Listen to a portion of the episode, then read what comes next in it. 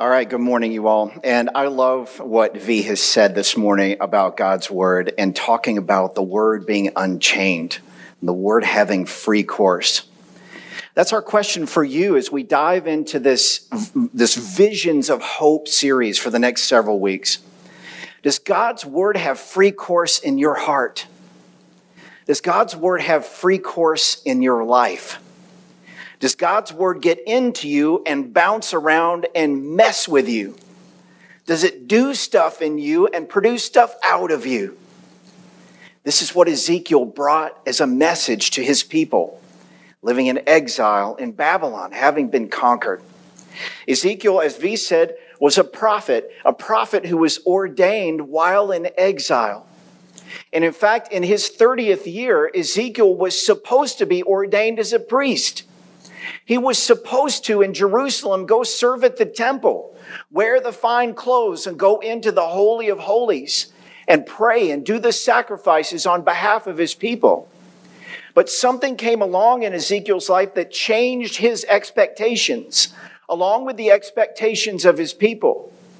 You see, here's what happened. They had their temple worship in Jerusalem. They would go to church just like you came to church this morning. You came to a building that we call church here in a corporate center. They would go to their church, to the temple, and worship. But something happened to the people somewhere along the way. People started to veer outside of temple worship and worship other gods. They started to get used to doing sacrifices to other gods and giving to other foreign gods that foreigners who came into town would bring with them. And in fact, at one point in the temple, there were statues that were erected there to other gods. And here's the thing about God, my friends, is that God is a jealous God. God made you and He loves you. And He doesn't want to share you with somebody else. He wants to do everything in his power to win you to himself. And that's why he gave us Jesus. You see, Ezekiel, before even Jesus was born, hundreds of years before he was born, Ezekiel was tasked to bring this news to the people of Israel. But with that news came some very difficult warnings. See, Ezekiel was caught off guard one time with a vision that he saw. And as you get right into Ezekiel chapter 1, I don't know if you've ever read the book before, but as you get right into Ezekiel chapter 1, Ezekiel looks up into heaven and sees what he could have rendered at that time as a UFO. Now, back then, they didn't know what UFOs were. They didn't understand that unidentified flying objects could be hanging out over Area 51. They didn't have any of that yet. Ezekiel looks up into the sky and he sees something very strange. And the strange thing that he sees is the glory of God made manifest in a way that he could understand and accept and receive some of the very strange images. Now, here are some of the things that were manifest in the sky as Ezekiel looked up and saw the glory of God. Saw four human like creatures that formed this kind of base. And each of them had four faces on them, and they had four wings each. The faces were a man, a lion, an ox, and an eagle. And later on in Ezekiel, you see this image again. You see underneath each one of these people a wheel within a wheel. You know that song by Journey? You can sing it. Wheel in the sky keeps on turning. I'm, I'm not Journey, okay? I'm not, I'm not Steve Perry. But anyway, I think that's where that song came from. You see that wheel, see the wheels turning, and each of the wheels has eyes on it. Well, the scripture really was revealed in a very physical way to Ezekiel, and he understood in that moment that that was God. That was the glory of God. See, the glory of God is not just some ethereal concept that's far away. The glory of God is made manifest in something you can experience, something you can see, or something you experience with your senses. And Ezekiel saw this very strange thing in the sky with the wheels turning. And he had to make note of that because sometime very soon in his life, he would see the glory of God on the move. And that was the significance of the wheels. You see, the glory of God is not bound in a temple. The glory of God is not bound in a church building. The glory of God is not bound in a physical location. If you Google on Google Maps the glory of God, you will not find coordinates. The glory of God is mobile. It is always moving. It is always on the move. And the most powerful message of that at all is all is that the glory of God is in you. And you are the one who is always moving. See, the problem with that is that Israel had forgotten that. Israel had forgotten that the glory of God is within them. And so they began to worship other foreign gods, and we find the glory of God getting up and moving out of the temple in Jerusalem. Well, here's what happened to Ezekiel and to his people. In fact, five years after Jerusalem was conquered by their enemy, the Babylonians, and a bunch of the Israelites were taken off into captivity. We find Ezekiel turning 30 at that point, at a point when he was going to be ordained as a priest to Israel and serve in the temple. But now he's not going to be serving in the temple anymore. His expectations have been dashed. He's sitting by a riverside and he sees this vision of this strange glory of God manifest with wheels under it, almost like the glory of God is on a cart and the glory of God rolls around or something. And he wonders, how does this affect me and my people in captivity? Here's what God said to him from his glory. He said to Ezekiel, son of man, or in this, the original language, it just means human being. It's not something special. It just says human being. But that son of man language comes back when we start to see Jesus in the Bible. God says, Son of man, stand up on your feet and I will speak to you. As he spoke, the Spirit came into me and raised me to my feet, and I heard him speaking to me.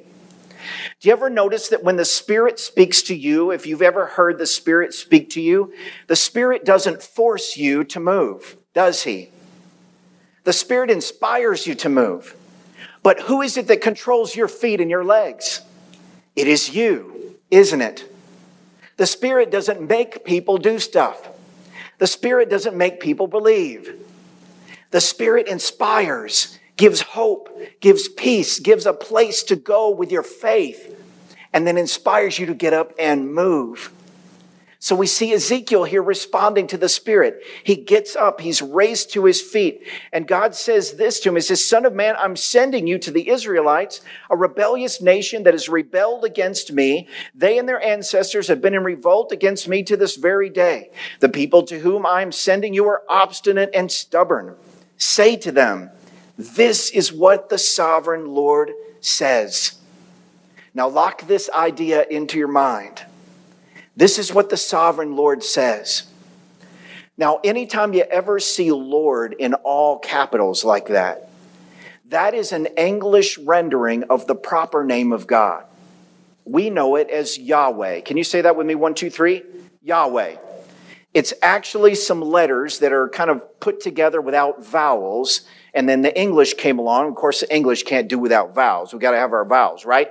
We put some vowels in there and made it Yahweh.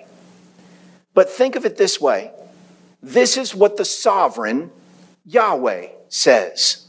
Take Lord out of it for a minute and the English concept of a British Lord out of it for a minute. This is what the sovereign Yahweh says. And then Yahweh says a bunch of stuff to Ezekiel that he wants to communicate to his people Israel. And here's what Israel had done Israel had said to God, No, thank you. Israel had said to God, Your laws and decrees we will not follow. We will do our own thing. Israel had said to God, We will not follow your laws and decrees. We will make up our own, or we will follow the laws and decrees of foreign gods. Israel had basically said no and rejected God. Israel had put themselves in a position where they began to worship the things that these other foreign gods held valuable. Things like gold, things like possessions, things like prestige, things like fame, things like sex, things like stuff you trade for value, even your own family members. Israel began to be enticed into the things that these other foreign gods held valuable and began to hold value in them to themselves and basically said no to God. No, thank you. And so, what resulted from that is Ezekiel's visions that God would allow the enemy Babylon to destroy the very temple where Israel did its fake and false worship and carry them into captivity would come true. And in fact, after it was spoken, it came true.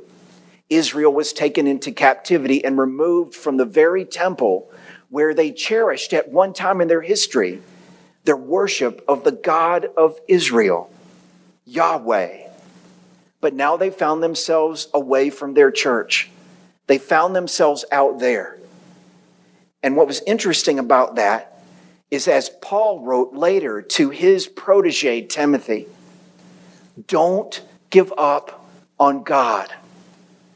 Even when people aren't faithful to God, that's not the point. Paul wrote to Timothy and said, God's word is not chained to a temple. God's word is not fastened to a church. God's word is not fastened to the religious rules you try to keep. God's word is not fashioned to the things you try to give in order to fit into the church. God's word is not chained or fastened to the religious rules you try to keep to be religiously right. God's word has free course in the hearts of people. And the word is this there is only one God, and his name is Yahweh. It's not, and say your own name right here. Go ahead. There's only one God. You're not it. And God loves you so much to not let you think the burden of being God can fall on your shoulders. He will do anything it takes to let you experience that, even to the point of your own brokenness, to the point of your own loss, to the point of your own abject failure, where the only direction you've got to look in is which way? Up. God loves you so much, He will allow you to have that experience so that you can have Him. Look at what Timothy is spoken to here from Paul. Look at what Timothy receives from Paul, his master, his teacher. Paul says this He says, Here's a trustworthy saying If we died with him, we will also live with him. If we endure, we will also reign with him. If we disown him, he will disown us. If we are faithless, look at this and say this with me together. One, two, three. He remains faithful. Now that's the point of Ezekiel, and that is the point of today. And it's the point of all the manifestations of all the visions we'll be studying for the next five weeks. God remains faithful even when we are not. And God will be faithful to us until the end. He will travel, He will follow, He will pursue. And God doesn't stalk, God doesn't troll. God waits lovingly for a moment to make an impression on you that will last. How has God done that in your life? You know, there are times in my life where I've done something self destructive. You ever done something self destructive before? If you're too young for this, don't worry, you will. You'll do something self destructive someday and you'll think back, well, Pastor Mike said I was going to do something self destructive. Here it is. Sometime in your life, you're going to do something that hurts yourself, and you'll wake up sometime later and think, I was so dumb. Why did I do that? And God will let you do it. He'll let you do it. And in that moment, He will be there. In that moment, He will be there. He will never leave you. He will never forsake you. He will never turn His back on you. He will always be yours. You will always be His. There is nothing you can do to drive God away. Now, can you do something to drive yourself away? Yeah. Yep, I've done it driven myself so far away from God, I thought God was in a textbook. And yet God was there. And in that moment, he reassured me of himself. Look at what Ezekiel hears from the Lord God. And look at this again. It says, Therefore say to Israel, this is what the sovereign Yahweh says. Remember that? Whenever God is going to say something, he announces it. He says, Okay, I'm about to say something that's going to change your life. This is what the sovereign Yahweh says. Although I sent them far away among the nations and scattered them among the countries, yet for a little while, what does it say? I have been a sanctuary for them in the countries where they have gone. Now, my friend, I want you to open your heart right now. I want you to see the vision, the weird UFO vision that Ezekiel saw. That God has wheels in the sky and that He will follow you wherever you go. He's not stalking you, He's not trolling you. He's loving you, and He's faithful to you. He will follow you into the far country. He will follow you where you have been enticed by the foreign God. He will follow you into self destruction. And He will love you there, where you are. Look at this. Therefore, say, again, look, this is what the sovereign Yahweh says I will gather you from the nations and bring you back from the countries where you've been scattered, and I will give you back the land of Israel again. That message that God gives Ezekiel to give his people is a message of hope. Even though you're in despair, even though you feel a million miles away from God, God is not a million miles away from you. God is your refuge and your strength, your rock and your redeemer. He is with you where you are, and He intends to gather you. And as He gathers you among other people who are also gathered like you, He intends to take the heart that is turned to stone inside you and turn it into a heart of flesh, a heart that beats, moves, lives, feels. He intends to change your heart. He intends to make your heart more like Jesus. You know, we like to say, look, live, and love more like Jesus here. Did you know that it's your, not your responsibility to look, live, and love more like Jesus? It's your responsibility to respond when the Spirit asks you to change, to think differently, to feel differently. But in that moment, it's ultimately God doing the work in you, isn't it?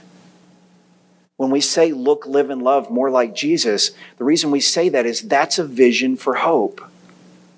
That is the vision that God has for you.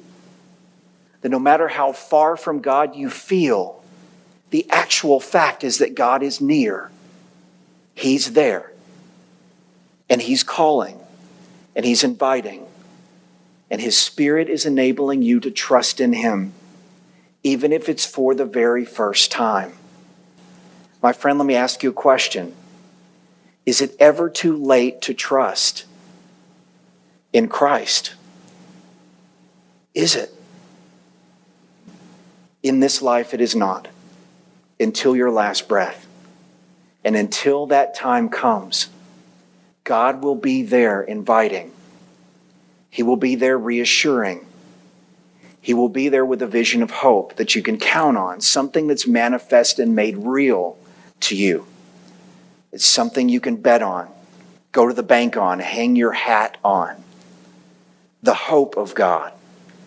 For it is not dependent on you and me, but on whose work, whose mission, whose prerogative, and whose initiative? The glory of God. Would you pray with me? Heavenly Father, thank you for the opportunity to worship you freely based on what you have done. Thank you for giving us Jesus, the Son of God, who is the manifestation of the glory of God on earth and something physical that we can receive and follow and see, touch, hear.